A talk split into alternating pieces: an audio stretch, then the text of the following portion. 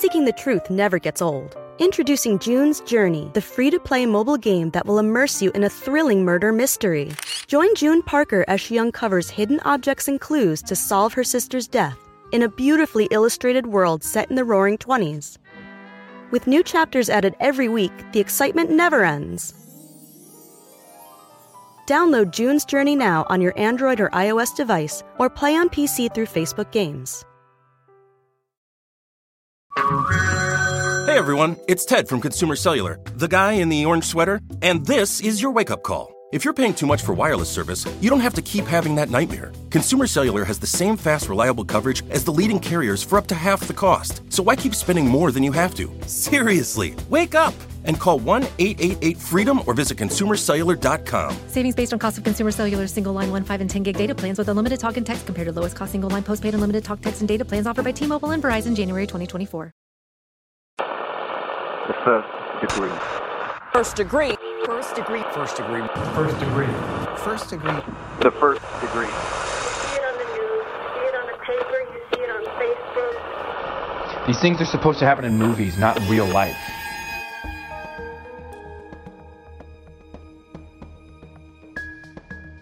He was a really distinct looking person. He's very skinny and he has these like amazingly piercing blue eyes, but like scary in a way. Like they almost look like they're looking through you. You hear about these people and that have done like horrific things and you're just like, these people had families, people knew them. It's crazy to think about like the duplicity. Sometimes you really just don't know what people are capable of and how they can just turn it off and turn it back on. Welcome to the First Degree, the true crime podcast that you might end up on. My name is Jac Vanek. I'm here with Alexis Linkletter. How are we feeling today? We're feeling good today. We are feeling good today. We had a little catch up before this. I feel like I haven't seen you in forever, though we record all of the time. All the time. But sometimes, you know, when you got the goss, it just takes hold and you can't stop. Ah, if you guys only knew the goss that we were talking about behind the scenes. That's right. Uh, before we get into the episode, I just wanted to remind everybody to join our Patreon. I've been very good at remembering to say this during our episodes. We have bonus content over there. There's some true crime. There's some true crime adjacent. There's some straight up fun stuff going on.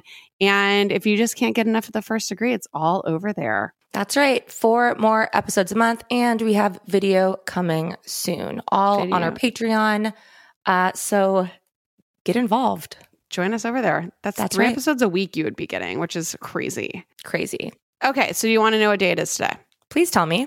Today is November 16th, and it is uh, Have a Party with Your Bear Day. I don't know how that one came up, but Interesting. have a little powwow with your teddy bear. It's also National Button Day and National Fast Food Day. This Okay. is the day that I like. I can get behind that. And it has a picture of Ronald McDonald. So you know what that means, people. Go out there, get your McDonald's, get a fry, Get your McDoink. get one of those fountain cokes. Mm, so good. all of it. Go to one where the ice cream machine is working. Yes. The conspiracy about the McDonald's ice cream machines. Um, okay, well, that is enough of that. So let's turn down the lights And turn up your anxiety. because this could be you.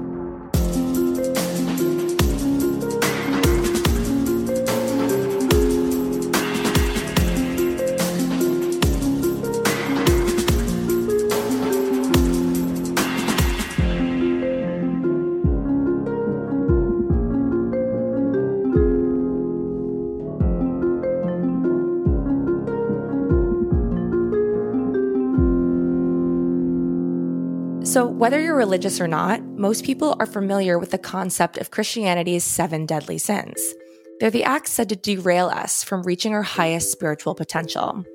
In terms of pursuing the excesses of life, gluttony, greed, and lust are all about indulging our hedonistic appetites on an individual level. And all the procrastinators out there will be super familiar with the temptation of sloth. But then you've also got wrath, pride, and envy, which tend to be more about our responses to others. Looking at the notion of envy in particular, this is something people often confuse or think is synonymous with jealousy. So, how are they different? Well, jealousy is about feeling threatened and resentful towards someone, about losing something in your own life, be it tangible or not, like a job promotion or a romantic partner. But envy is a little different. It's that feeling we have when we desire things that other people have, whether that be a trait like beauty or leadership, or circumstances like being born into wealth. And envy can itself morph into jealousy if we're not careful. But no matter how you slice it, while some feelings of envy are a normal part of the human condition, we have to be careful not to let it overcome us, because the consequences can not only destroy lives, but even end them. So we begin today's case on July 8th of 1997. So Tiger Woods clawed his way back into the world number 1 golf ranking. It was also the 108th anniversary of the very first issue of the Wall Street Journal. And a cool new way of communicating known as texting was fast becoming the next big thing, but it only worked if the sender and the receiver were on the same cell network. That's crazy. I didn't even know that. And at the same time, another new technology called the internet was also gaining popularity, but users could only connect via dial up. On the pop music charts, the number one song was I'll Be Missing You by Puff Daddy and Faith Evans featuring 112, followed by Hanson's MMMBop Steady at number two. And at the box office, Men in Black, starring Will Smith and Tommy Lee Jones, had bumped Nicolas Cage and John Travolta's action thriller Face Off down to the number two spot. And the setting for today's story is the River Parishes region in Louisiana. Situated in the southeast of the state, this three parish triangle traditionally consists of St. Charles Parish, St. James Parish, and St. John the Baptist Parish, with nearby Ascension Parish also considered part of the broader region. The area of around 112,000 people is located between Baton Rouge and New Orleans. Our first degree for today's story is named Holly. And Holly was born and raised in Louisiana, but after college, she moved away to New Jersey for a decade or so before returning to her home state and settling in New Orleans. Holly eventually left for Colorado, but way before all that, she grew up in a low income working class neighborhood in a small city of Gonzales. Louisiana doesn't have counties, we have parishes. Essentially, I grew up in Ascension Parish. I guess you'd call it a suburb of Baton Rouge because it's about 20 to 30 minutes from Baton Rouge. The public school system is pretty good compared to the state of Louisiana, and it's about an hour from New Orleans. So it's pretty much right in between. And I grew up very poor. So I grew up in like a not great area. When Holly was in the fifth grade, she had a friend named Meredith. The girls had little supervision when they played and hung out together during the summers. They were proper latchkey kids, and such was common at the time. So my parents pretty much let me do whatever like I wanted to do. I'd be like, just drop me off at a friend's house, and they would. They were just like, you know, whatever. So my friend, her mom and her dad were really pretty lenient too. And she lived in a trailer park near another part of town. So I would go hang out with her sometimes in the summer when school was out. In the summer of 97, Holly met a friend of Meredith's who we're going to call Stephanie. Stephanie's parents had split up, and her upbringing had been pretty chaotic. She lived with her mother in Texas, but came to Louisiana during the summers to visit her father. Pretty soon, Holly, Meredith, and Stephanie were hanging out together all the time, and they would often do so at Stephanie's dad's house, which is where she was staying. Sometimes her dad was around, and sometimes he wasn't.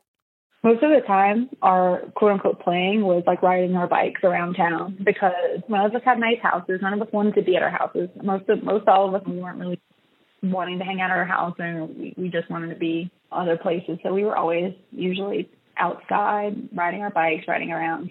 Stephanie's dad lived in a trailer park, and Holly remembers him working a lot on an old truck and always being dirty, which made sense because he was a mechanic by trade.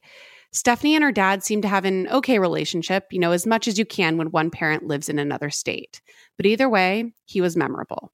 Sometimes we would be there and he wasn't there. There was not a lot of speaking or interacting. Like it was like indifferent that's how I took it. I didn't see that he was very fatherly because he wasn't really like a very smart person from what I remember.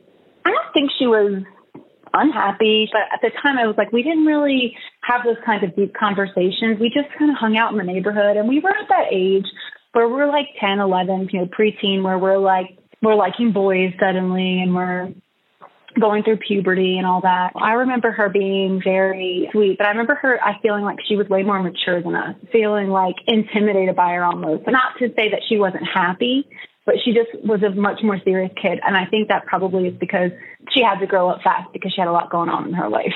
Like we said, Stephanie's dad wasn't always around, but when he was, he would still do the mundane dad tasks required of all parents. One time he made us macaroni and cheese, and we all ate macaroni and cheese outside of their house, like sitting on their front porch. Meanwhile, behind the scenes of the seemingly wholesome backdrop of gal pals in the summer eating mac and cheese, a string of violent murders and robberies had been occurring across the River Parishes region. One murder after the next, and they all remained unsolved. Right. Since December of the previous year, six people between the ages of 41 and 76 had been robbed and brutally slain in their homes.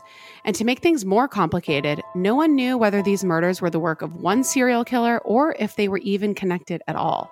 The Gonzales Police Department were investigating the murders as well as neighboring towns. There's a town called Laplace, Louisiana, which is which is very close to New Orleans, and then there's another parish called St. James Parish. So the murders actually happened within these couple of parishes.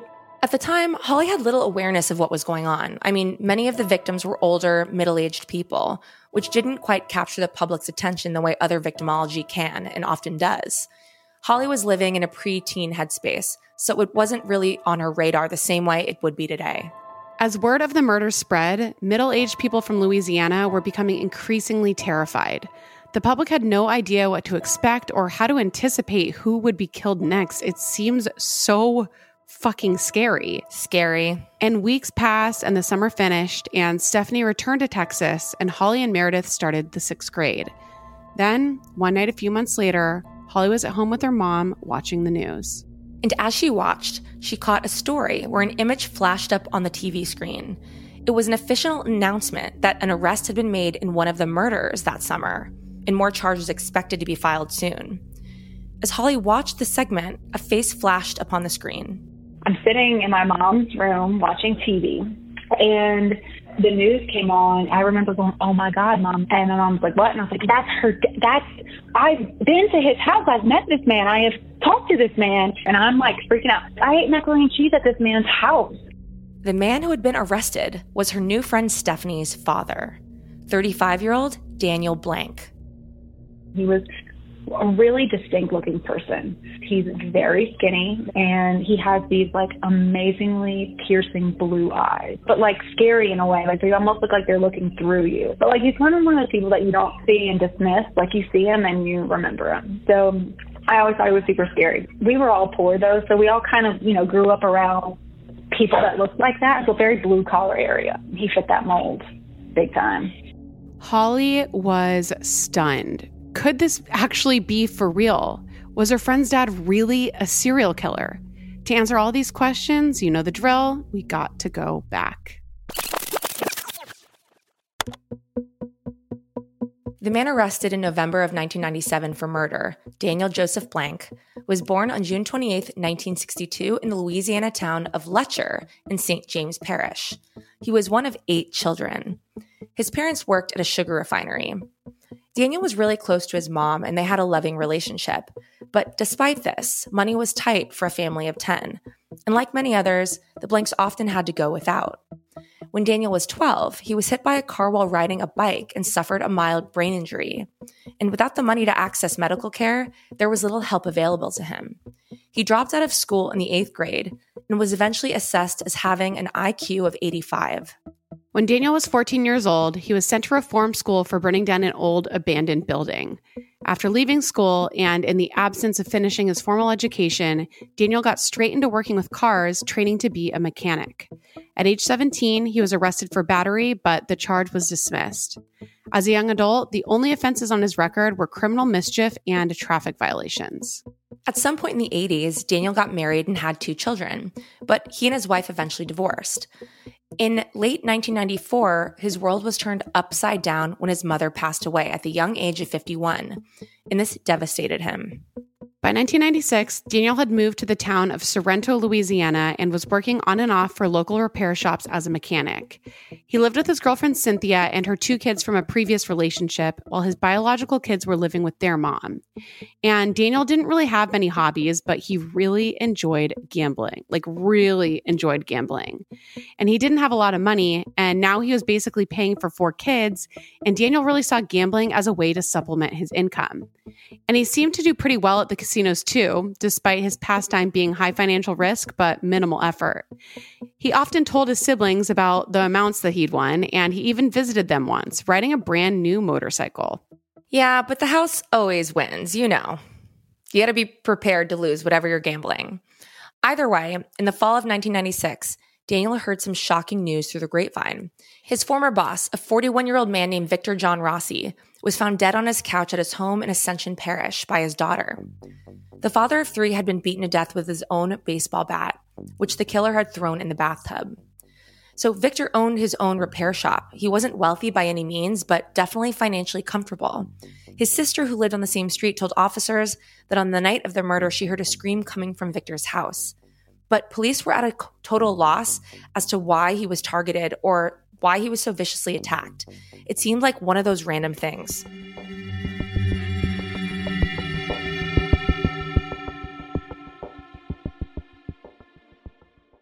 When I was growing up, I took French in high school, but I could never get the language to stick. I wanted to be fluent so bad, but it never happened. I just couldn't focus and I couldn't practice enough, and it didn't work. But thankfully, there's Rosetta Stone, which is the most trusted language learning program, and it's available on desktop or it can be used as an app on your phone or tablet. Rosetta Stone is different. It immerses you in so many ways. And with its intuitive process, you can pick up any language naturally. First with words, then phrases, and then sentences. And before you know it, boom, conversations. Plus, with Rosetta Stone's true accent feature, you'll get feedback on how well you're pronouncing words. It's like having a personal trainer for your accent.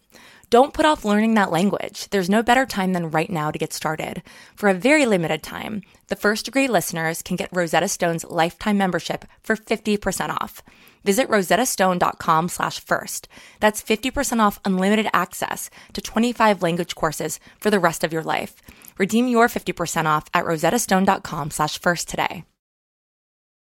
Okay, so it comes as no surprise that I have absolutely no idea how to cook. I don't want to learn how to cook, it's not really my thing. But when I tried Factor meals, it was a freaking game changer. So, Factor's fresh, never frozen meals are dietitian approved and ready to eat in just two minutes. Yeah, two minutes. So, no matter how busy you are, you'll always have time to enjoy nutritious, great tasting meals. So, the first time I tried Factor meals, I was actually blown away because I'm like, that's it. That that's all it is. 2 minutes and the meals are so delicious. With 35 different meals and more than 60 add-ons to choose from every single week, you'll always have new flavors to explore. And you can treat yourself to restaurant quality meals that feature premium ingredients like filet mignon, ooh, fancy, shrimp and blackened salmon. Like I said, they're so easy to prepare. I love them. So head to factormeals.com slash degree 50 and use code degree 50 to get 50% off your first box plus 20% off your next next month. That's code degree50 at factormeals.com slash degree50 to get 50% off your first box plus 20% off your next month while your subscription is active. It's almost summer, and the best and most sustainable way to shop for a new season is on therealreal.com. The Real Real is the largest and most trusted source for authenticated luxury resale. It's the only place you'll find brands like Hermes, Cartier, Prada, Dior, Staud, Zimmermann, Jacquemus, and more for up to 90% off retail. 10,000 plus new arrivals land every single day from hundreds of brands you love, all authenticated by a team of in house experts. Whether it's that perfect wedding guest look, a new summer sandal, an updated beach tote, resort wear for your summer vacation, you're bound to find exactly what you're looking for, plus deals you won't get anywhere else on therealreal.com. Visit therealreal.com and use code FIRST at checkout for 20% off. Terms apply.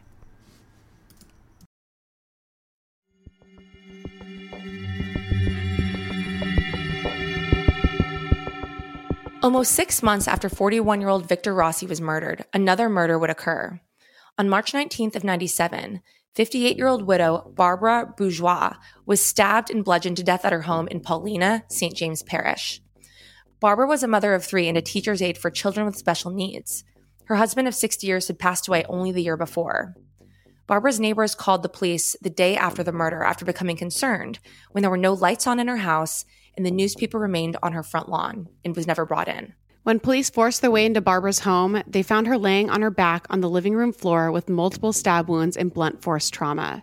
A blood spattered vacuum cleaner, which was the murder weapon, lay near Barbara's body, and a bloody knife was in the kitchen sink. Defensive injuries showed that Barbara fought back against her attacker. Whoever had killed her had cut the phone line and entered the property through the utility room via an unlocked back window. And they also rifled through her purse, but it didn't appear that any money was stolen. Three weeks later, 71 year old widow Lillian Philippe was looking forward to attending a religious retreat in Mississippi with her sister in law. But on the morning of April 10th, when the retreat was slated to begin, Lillian failed to show, and no one could reach her by phone. Growing more and more concerned, Lillian's sister in law sent a family member over to check on her. And when they arrived at Lillian's house, her car was in the driveway and her front door was unlocked, and her security system was deactivated. And Lillian's house was eerily quiet, so the police were called. When authorities arrived, they found Lillian on the floor at the foot of her bed, covered in blood. She'd been stabbed, then bludgeoned to death with a trophy which lay near her head, along with a bloody knife.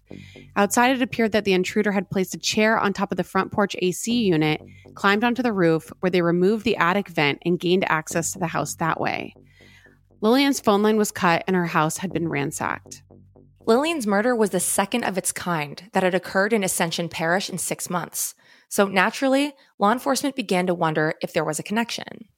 But before they could make much headway, the body count rose yet again a month later, this time in St. John the Baptist Parish. 76 year old Joseph Sam Arcuri and his 69 year old wife, Luella Ann, were church going couple who lived in the small city of Laplace. On the night of May 9th, while the couple was asleep, an intruder entered through their garage. They awoke and got out of bed, only for Sam to be attacked and killed in the hallway. Luella struggled with her husband's killer until she too was left for dead on the kitchen floor. The next morning, the couple's son, who was a sheriff's deputy with the parish, called around after his parents didn't answer the phone. He went to their house where he found them covered in blood, as was much of the hallway and kitchen. Sam had defensive wounds to his forearms, and his pockets had been turned inside out like the intruder had been looking for a wallet. Sam and Luella, who was barely clinging to life, had been bludgeoned with a baseball bat. A cane cutting knife was also found at the scene.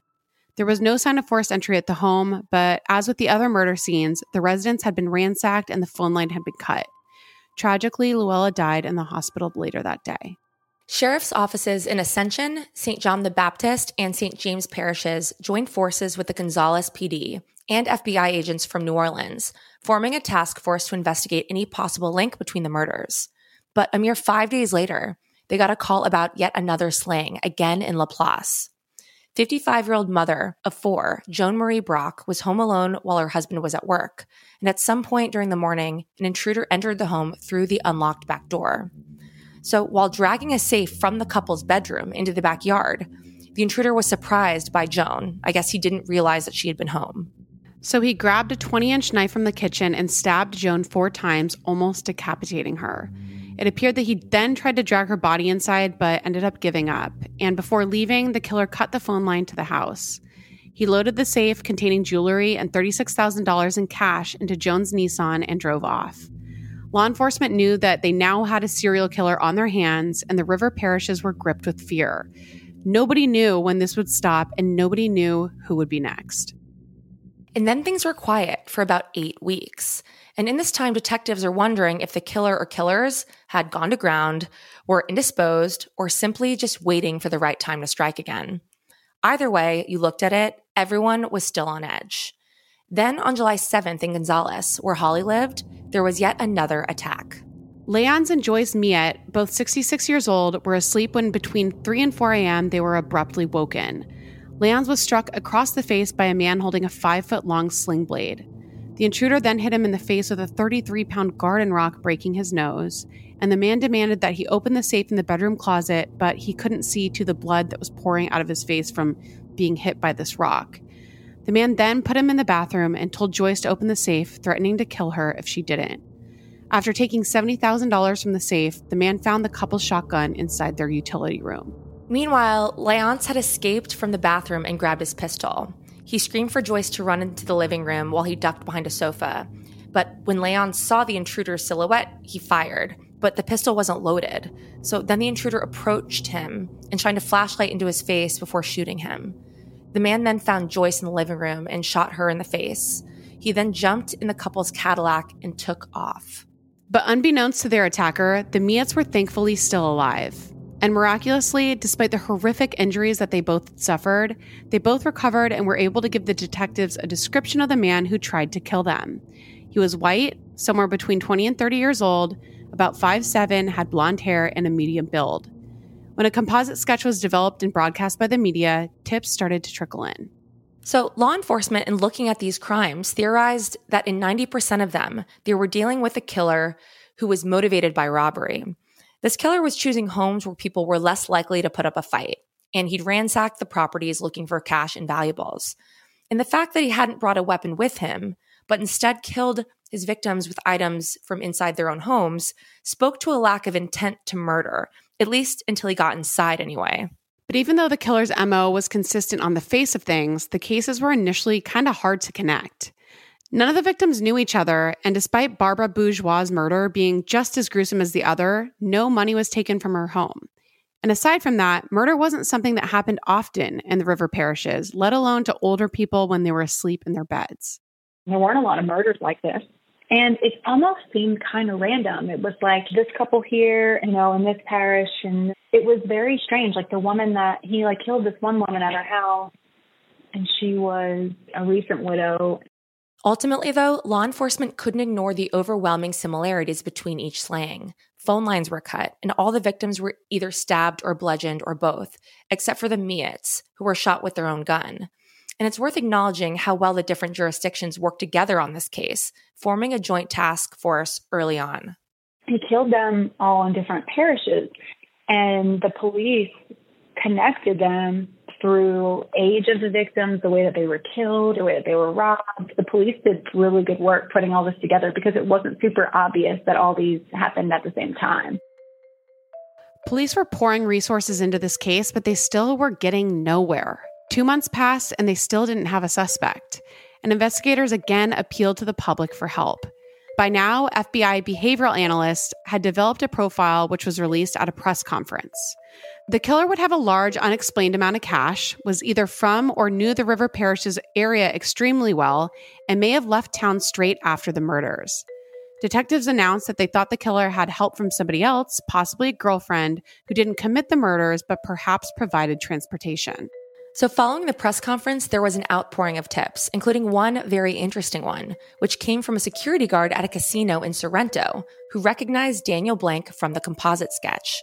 So, he knew Daniel as a regular who always brought thousands of dollars with him every time he attended the casino, but had no idea how a guy who's a mechanic would be coming up with so much cash all the time. And it just so happened that Daniel drove a distinctive pickup truck, when the security guard provided the description, one local officer recognized it as Daniels because the officer had also been friends with the first victim, Victor Rossi, who had been Daniel's former boss. So, ding, ding, ding, we're seeing how this case is coming together for them at this point. They ended up finding him because of a tip. Someone called and said, you know, I know this guy and he has no money and he's been coming in here gambling with all this money. He's been making these insanely expensive purchases, and I don't think that he can really afford it. Anyway, he called that into the police. And then they figured out he worked for one of the victims. He lived near one of them. He'd gone to the casino and he'd spent all this money. And then they checked his bank account, and it was like he had a thousand dollars or something in his bank account, but he was buying like a brand new car with cash and stuff. Officers visited Daniel's last known address in Louisiana, which was his girlfriend's mom's house. She told investigators that Daniel and the family had moved and offered to pass on a message to him. In July, after the attack on the Meats, coincidentally, Daniel, Cynthia, and the kids had relocated to Onalaska, Texas, telling their new neighbors that they moved interstate to escape increasing crime, which is ironic. Ironic. Daniel got a new mechanic job and actually offered his new boss $65,000 cash to buy the business, but the deal didn't pan out. Right. And by November, Daniel had learned that the cops were looking for him. So he decided to get ahead of this thing and he called the police and asked them what they wanted. They explained that his name had been mentioned regarding his spending at the casino and asked him to contact them when he was back in Louisiana, which he was planning to be on November 10th. So Daniel agreed, sure, I'll meet with you when I'm in town. But when that date came and went with no contact, the task force was forced to do more digging on Daniel on their own. So they subpoenaed Daniel's income and casino records to verify Daniel's claims that the money he gambled was from his own income. And despite his wage, Daniel had spent $269,000 at three casinos, but cashed out at $220,000, giving him a net loss at around $49,000. At one casino, Daniel's gambling history suggested that he had earnings in excess of $200,000 a year. DMV records also showed that in 1997 alone, Daniel and Cynthia had purchased a pickup truck, a station wagon for $7,000, a motorcycle, a utility trailer, and they were all paid in cash. Right. In addition, Daniel had just paid $220,000 cash to buy the mobile home in Texas where his family was now living. However, that's not really aligning with what his income is on paper because the Louisiana Department of Labor records showed that Daniel didn't report any earnings during 1997 and only made about $13,000 in 1996. There was no way he was earning enough to buy big ticket items for cash or spend the amounts he was at these casinos. So, where was Daniel getting all this money? The task force learned that since the first murder, Daniel had moved three different times around the river parishes area, living in three of the four locations where the murders occurred. In fact, at the time of Barbara Bourgeois' murder, Daniel only lived a quarter of a mile away. So then more connections ended up emerging. In addition to working for Victor Rossi, Daniel also worked for Joan Brock's husband and bought car parts from a business run by Lillian Philippe's late husband. And at the time of the Arcuris' murders, Daniel's girlfriend had worked at a restaurant across the road from their house. All the dots, albeit circumstantial, were connecting and pointing straight to Daniel. So, with no time to waste, detectives drove to Texas to talk to him and search his home. If they could get a confession, that would really be the break that they were hoping for and needed. On November 13th, Daniel agreed to a police interview. They read him his Miranda rights and made it clear he wasn't under arrest. Investigators started asking Daniel about how he'd come into all of this money and soon turned their questioning to the unsolved robberies and murders. He denied having any knowledge about the attacks, and after three hours, he agreed to sit down for a polygraph test. The test was concluded three times, and each one returned a result as deceptive. But still, Daniel was not budging. That was until detectives changed the direction of the interview.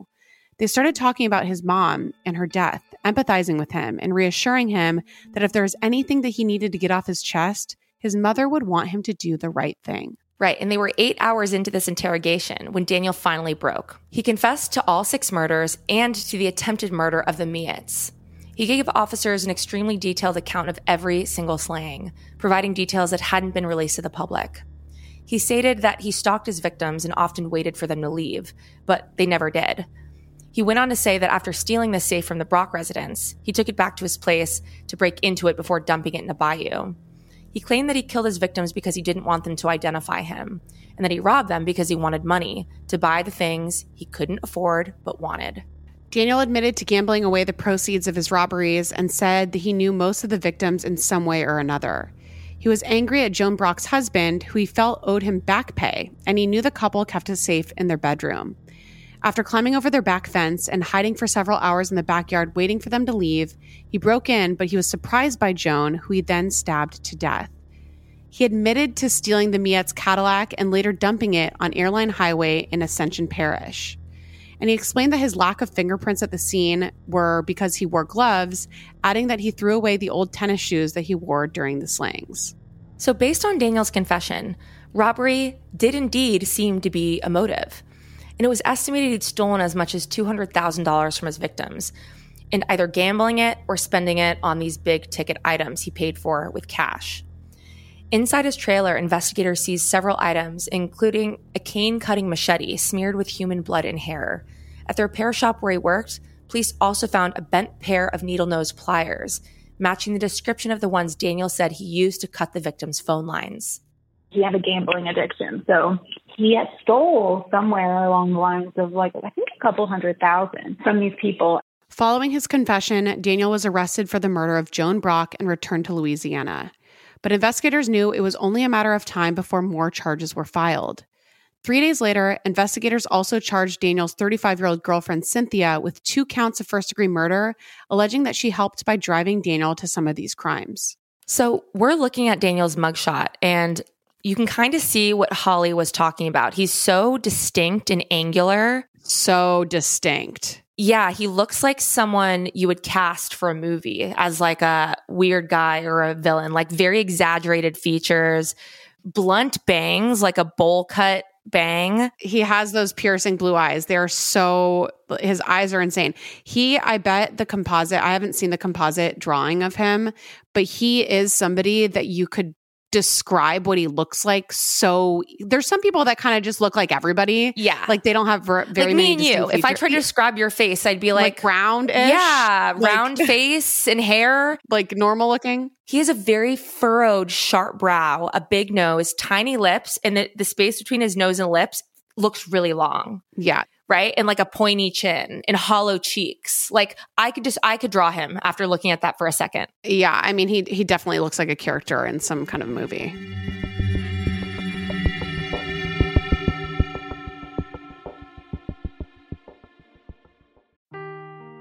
Seeking the truth never gets old. Introducing June's Journey, the free to play mobile game that will immerse you in a thrilling murder mystery. Join June Parker as she uncovers hidden objects and clues to solve her sister's death in a beautifully illustrated world set in the roaring 20s. With new chapters added every week, the excitement never ends. Download June's Journey now on your Android or iOS device or play on PC through Facebook Games. Hey everyone, it's Ted from Consumer Cellular, the guy in the orange sweater, and this is your wake up call. If you're paying too much for wireless service, you don't have to keep having that nightmare. Consumer Cellular has the same fast, reliable coverage as the leading carriers for less. And for a limited time, new customers receive their second month free when they sign up and use promo code MONTHFREE by May 31st. So why keep spending more than you have to? Seriously, wake up and call 1 888 freedom or visit consumercellular.com. Taxes, fees, and other third party charges will apply. See website for additional details.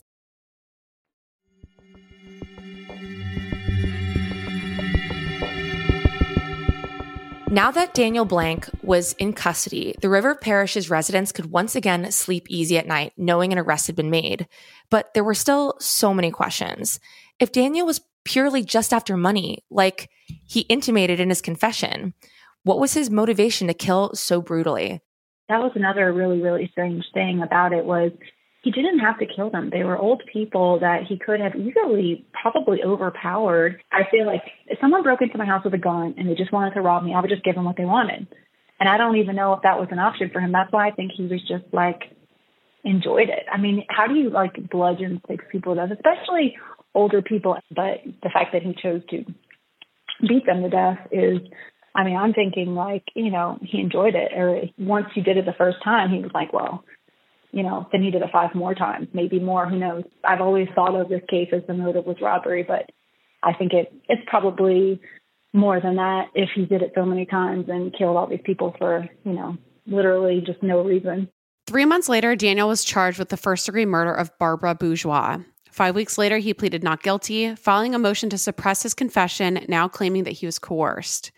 The court eventually ruled that the confession was admissible because, in the end, there was no evidence that Daniel had been threatened or offered any inducement to confess, nor that his rights had been breached. And eventually, prosecutors dropped murder charges against Cynthia in exchange for testifying against Daniel. Daniel had since been charged with the murders of all his other victims, except for the first victim, Victor Rossi, which we'll get to a little bit later and explain that. So, for these charges and these murders he's accused of, Daniel would face separate trials for each offense. And almost five months later, Daniel escaped from the state's custody during a court hearing when he asked to go to the bathroom. And it's really giving Ted Bundy vibes because he escaped out of the second floor bathroom window, crawled under the roof, and then jumped onto the ground. It's very, very similar. But unlike Ted Bundy, Daniel was recaptured almost immediately. Right. And in August of 99, Daniel went on trial for the murder of Lillian Philippe. As prosecutors couldn't produce any forensic evidence placing Daniel at the crime scene, they relied almost entirely on his confession to prove his guilt. And the Millets gave a compelling testimony about their attack. Remember, that's a surviving couple, providing corroborating evidence. Daniel's attorney took on a multi pronged defense, claiming that he was motivated by his gambling addiction, but again arguing that he was coerced into confessing. And the court heard that Daniel had been diagnosed with paranoid schizoaffective disorder and had a brain abnormality resulting in deficits in abstract reasoning. However, a prosecution psychologist testified that Daniel's brain injury had no effect on his brain function. Daniel was found guilty, and despite his family testifying in support of him during the penalty phase, saying they were a close and loving unit, he was sentenced to death by lethal injection. And this was due to aggravating circumstances, including the fact that Lillian was over 65 years old. And then six months later, Daniel was found guilty for the murder of Joan Brock. And it was no surprise when he received his second death sentence. In the meantime, the charge in the case of Barbara Bourgeois was downgraded to secondary murder, but still, Daniel pleaded not guilty. However, just after the trial began, he changed his mind and took a plea deal that pleaded guilty in exchange for a life in prison sentence and taking the death penalty off the table.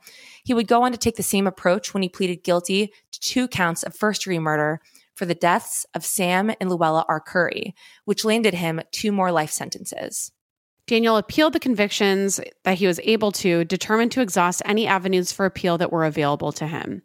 And this means that his case has been ongoing through the court system years after the crimes were committed, giving no peace to the families of the victims themselves. Right. And this has prompted people like Holly, who have an interest in this case, to research more and more about it. And for Holly, the more she's learned, the more surreal the whole thing feels. Knowing she's had contact with someone so duplicitous, someone who viciously killed these people and would then come home and put on the dad hat like nothing had happened feels bizarre because he was killing the summer that Holly was spending time over there.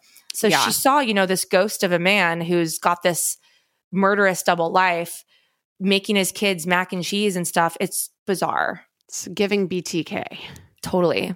I was at his house at the time that summer. He had murdered at least two people. It doesn't feel real. I never once look back and think, oh my God, he could have killed me or anything like that. I mean, but just more like that, and I don't know, just casually sat down and ate macaroni and cheese with someone who's capable of beating an elderly person to death with a baseball bat. It's really strange because it feels like it happened to somebody else. Listening to the podcast and listening to other true crime podcasts, and it's like you hear about these people and these that have done like horrific things, and you're just like, these people had families, people knew them. So, if you're wondering whether Daniel had an execution date, it was actually originally scheduled for March 14th of 2016, but only a month before the Louisiana Supreme Court granted a stay of execution. The reason had nothing to do with Daniel's case and everything to do with the supply issues regarding the drugs that were used in state sanctioned executions. So, since around 2010, when the only US manufacturer of one of the drugs used in these lethal drug cocktails used for lethal injections ceased production, many of the states affected turned to importing from Europe instead. And this is a complicated issue. This is all done with the approval from the FDA. But the thing is, Europe doesn't want to give us drugs that help us execute people because you can't get in the EU if you have executions in your country. That's why Turkey is not in it right now. So it's been this whole thing where there's a supply shortage to get the drugs for the cocktails needed to execute people properly. That's why, you know, his execution was delayed. So, going back to Daniel's appeals, in May of 2016, he caught a break, and the appeals court ruled that Daniel had ineffective counsel in Lillian's trial. The appeals court found that Daniel's attorney had failed to present mitigating evidence to the jury about Daniel's upbringing, which could have affected the sentencing outcome. And this evidence, including claims that were related to extreme poverty and neglect in the blank household and allegations of incest. So there was even more news in 2017 when it was reported that Daniel asked the court to order independent forensic testing to be conducted on evidence from the crime scenes. Now he was claiming that this testing could exonerate him. The evidence include the baseball bat and a knife from Victor Rossi's residence, fingerprints from several scenes, a broken set of light bulbs from Joan Brock's house, a framed mirror from the Arcuri's home, Sam Arcuri's fingernail scrapings, and cigarette butts found at the Millet residence, as well as a set of pliers from Barbara Bourgeois' home.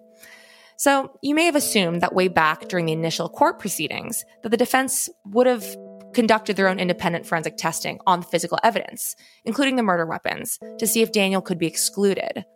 But you would be wrong. And this is crucial to both Daniel's defense as well as the lack of charges in the murder of Victor Rossi. When law enforcement originally tested the baseball bat in Victor's bathtub, they found two separate male DNA samples that were mixed together, suggesting that both samples were transferred to the weapon at the same time. There was also a third unidentified contributor. So when these samples were compared to Victor and Daniel, one sample matched Victor, but the other excluded Daniel. And when Victor's family learned this in 2017, they started actively campaigning, not only for the evidence to be independently tested, but for Daniel's death sentence for Lillian's murder to be overturned. They now firmly believe he is innocent and are demanding to know why the DNA information was kept from them during the original investigation. How the plot twist. I know. Oh my gosh. So it's also claimed that a lottery ticket found on the floor near Victor's body had a footprint, but we don't know if this was tested against Daniel's shoes or anybody close to Victor. Other alleged improprieties include the failure of the sheriff's department to fingerprint a six pack of beer in Victor's refrigerator, even though he didn't drink beer. And according to court documents, Victor's family has even gone so far as to question other aspects of the integrity of this investigation. Like Daniel, they don't believe his attorneys made any effort to investigate what they call irregular circumstances around the investigation of Victor's murder. Daniel claims the coroner's time of death for Victor doesn't match the chronology of events in Daniel's confession. They also claim that there was another suspect in Victor's murder, who police failed to properly investigate, and that person was Victor's girlfriend, Sherry. It turns out Sherry's son was dating the sheriff's daughter, and they point to that as a conflict of interest, which caused the sheriff and the detectives to not look at Sherry carefully. So about a year ago, his lawyer was saying that they were testing the DNA, and I don't know if they already tested it or if he is just saying this that it doesn't match him, and so he's saying that he only confessed because he was was coerced or whatever. You know, he's claiming that he didn't do it. One of the victims, and I think it was Victor Rossi, his family doesn't believe that necessarily he did it. They think it's like somebody else did it, something like a ex girlfriend or something. In November of 2020, Daniel's motion for crime scene evidence to be turned over for forensic testing was denied. But the following year, there was a major update. In September of 2021, the U.S. District Court overturned the decision, ordering law enforcement to turn the evidence over for independent testing. He's trying to get a new trial right now based on DNA evidence. He's still fighting this right now. So, at least in Victor Rossi's case, with these new developments, it sounds like things are far from over. So, we're not going to say much more at this point, given no charges have been laid for Victor's death, and the outcome of the independent testing remains to be seen. But we asked Holly for her thoughts on Daniel's guilt or innocence overall. I think that it's too much of a coincidence. Circumstantial evidence, I get it, it's circumstantial, but I just, I have a feeling he did it. He was connected to every single victim. He's the common denominator. It just all adds up to me that he did. And I get it. I do believe in false confessions. I 100% believe them. I'm not saying just because he confessed he did it. Even though Holly has lost contact with Stephanie, she still thinks of her often. I think about her sometimes and what happened to her because after all this happened, she went back to Texas and I don't know who she lived with. I'm assuming her mother. I don't really know. I always wondered whatever happened with her and how her life turned out after all this. The only connection I had to her was that summer, and I know she came other summers, but this was the only one I knew we knew her was that summer where she was, you know, visiting. This case has given Holly food for thought when it comes to considering Daniel's motives in relation to what Holly has going on in her own family. It's so interesting to me thinking like how like the motive in this case was he was had a gambling addiction and that hits really close to home to me because I have that in my family and it is interesting to think about how especially when you're little and you think everybody's parents have their stuff together and then you realize no one does. But from the angle of a little kid, you know, thinking this is like my my friend's parent that did this, that I was at their house, you know, anybody in my opinion is capable of a lot of things. It's crazy to think about like the duplicity. Sometimes you really just don't know what people are capable of and how they can just turn it off and turn it back on. Daniel acted on his envious impulses, choosing victims who had what he didn't, both as a child and in his adult life. And even though they weren't as affluent as numerous media reports would have us believe, they were wealthy and successful in Daniel's eyes, having things he thought that were unattainable for him. Given Daniel both gambled away the proceeds of his crimes and used his victims' money to acquire the things he wanted, his envy of their financial security was obviously a driving factor. And one which saw him perhaps want to savagely punish his victims for having something he never did, and what he felt would always be just out of reach greed, envy, lust. They don't call them deadly sins for nothing.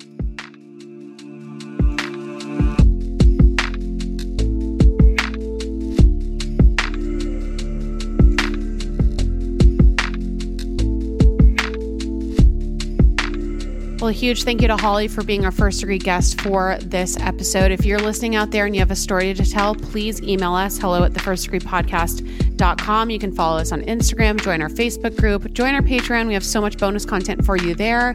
And stick around tomorrow because we'll have a brand new episode of Killing Time right in your feed. And remember, only you can prevent serial killers. And keep your friends close. but not that close.